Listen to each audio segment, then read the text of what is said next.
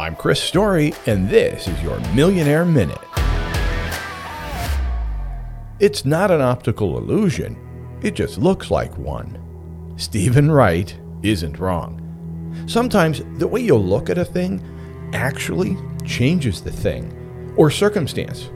What if instead of looking around a neighborhood and you see other people's homes, what if instead you see a mini stock market? One in which you can buy as many shares as you like. If you want a million dollar net worth or more, you simply have to own four homes. Well, look around. You're surrounded by millions of dollars worth of real estate. It's not an optical illusion, it just looks like one. See yourself as a millionaire, then watch your net worth grow. The magic of illusion is it's not an illusion at all. From the Backyard Millionaire, I'm Chris Story.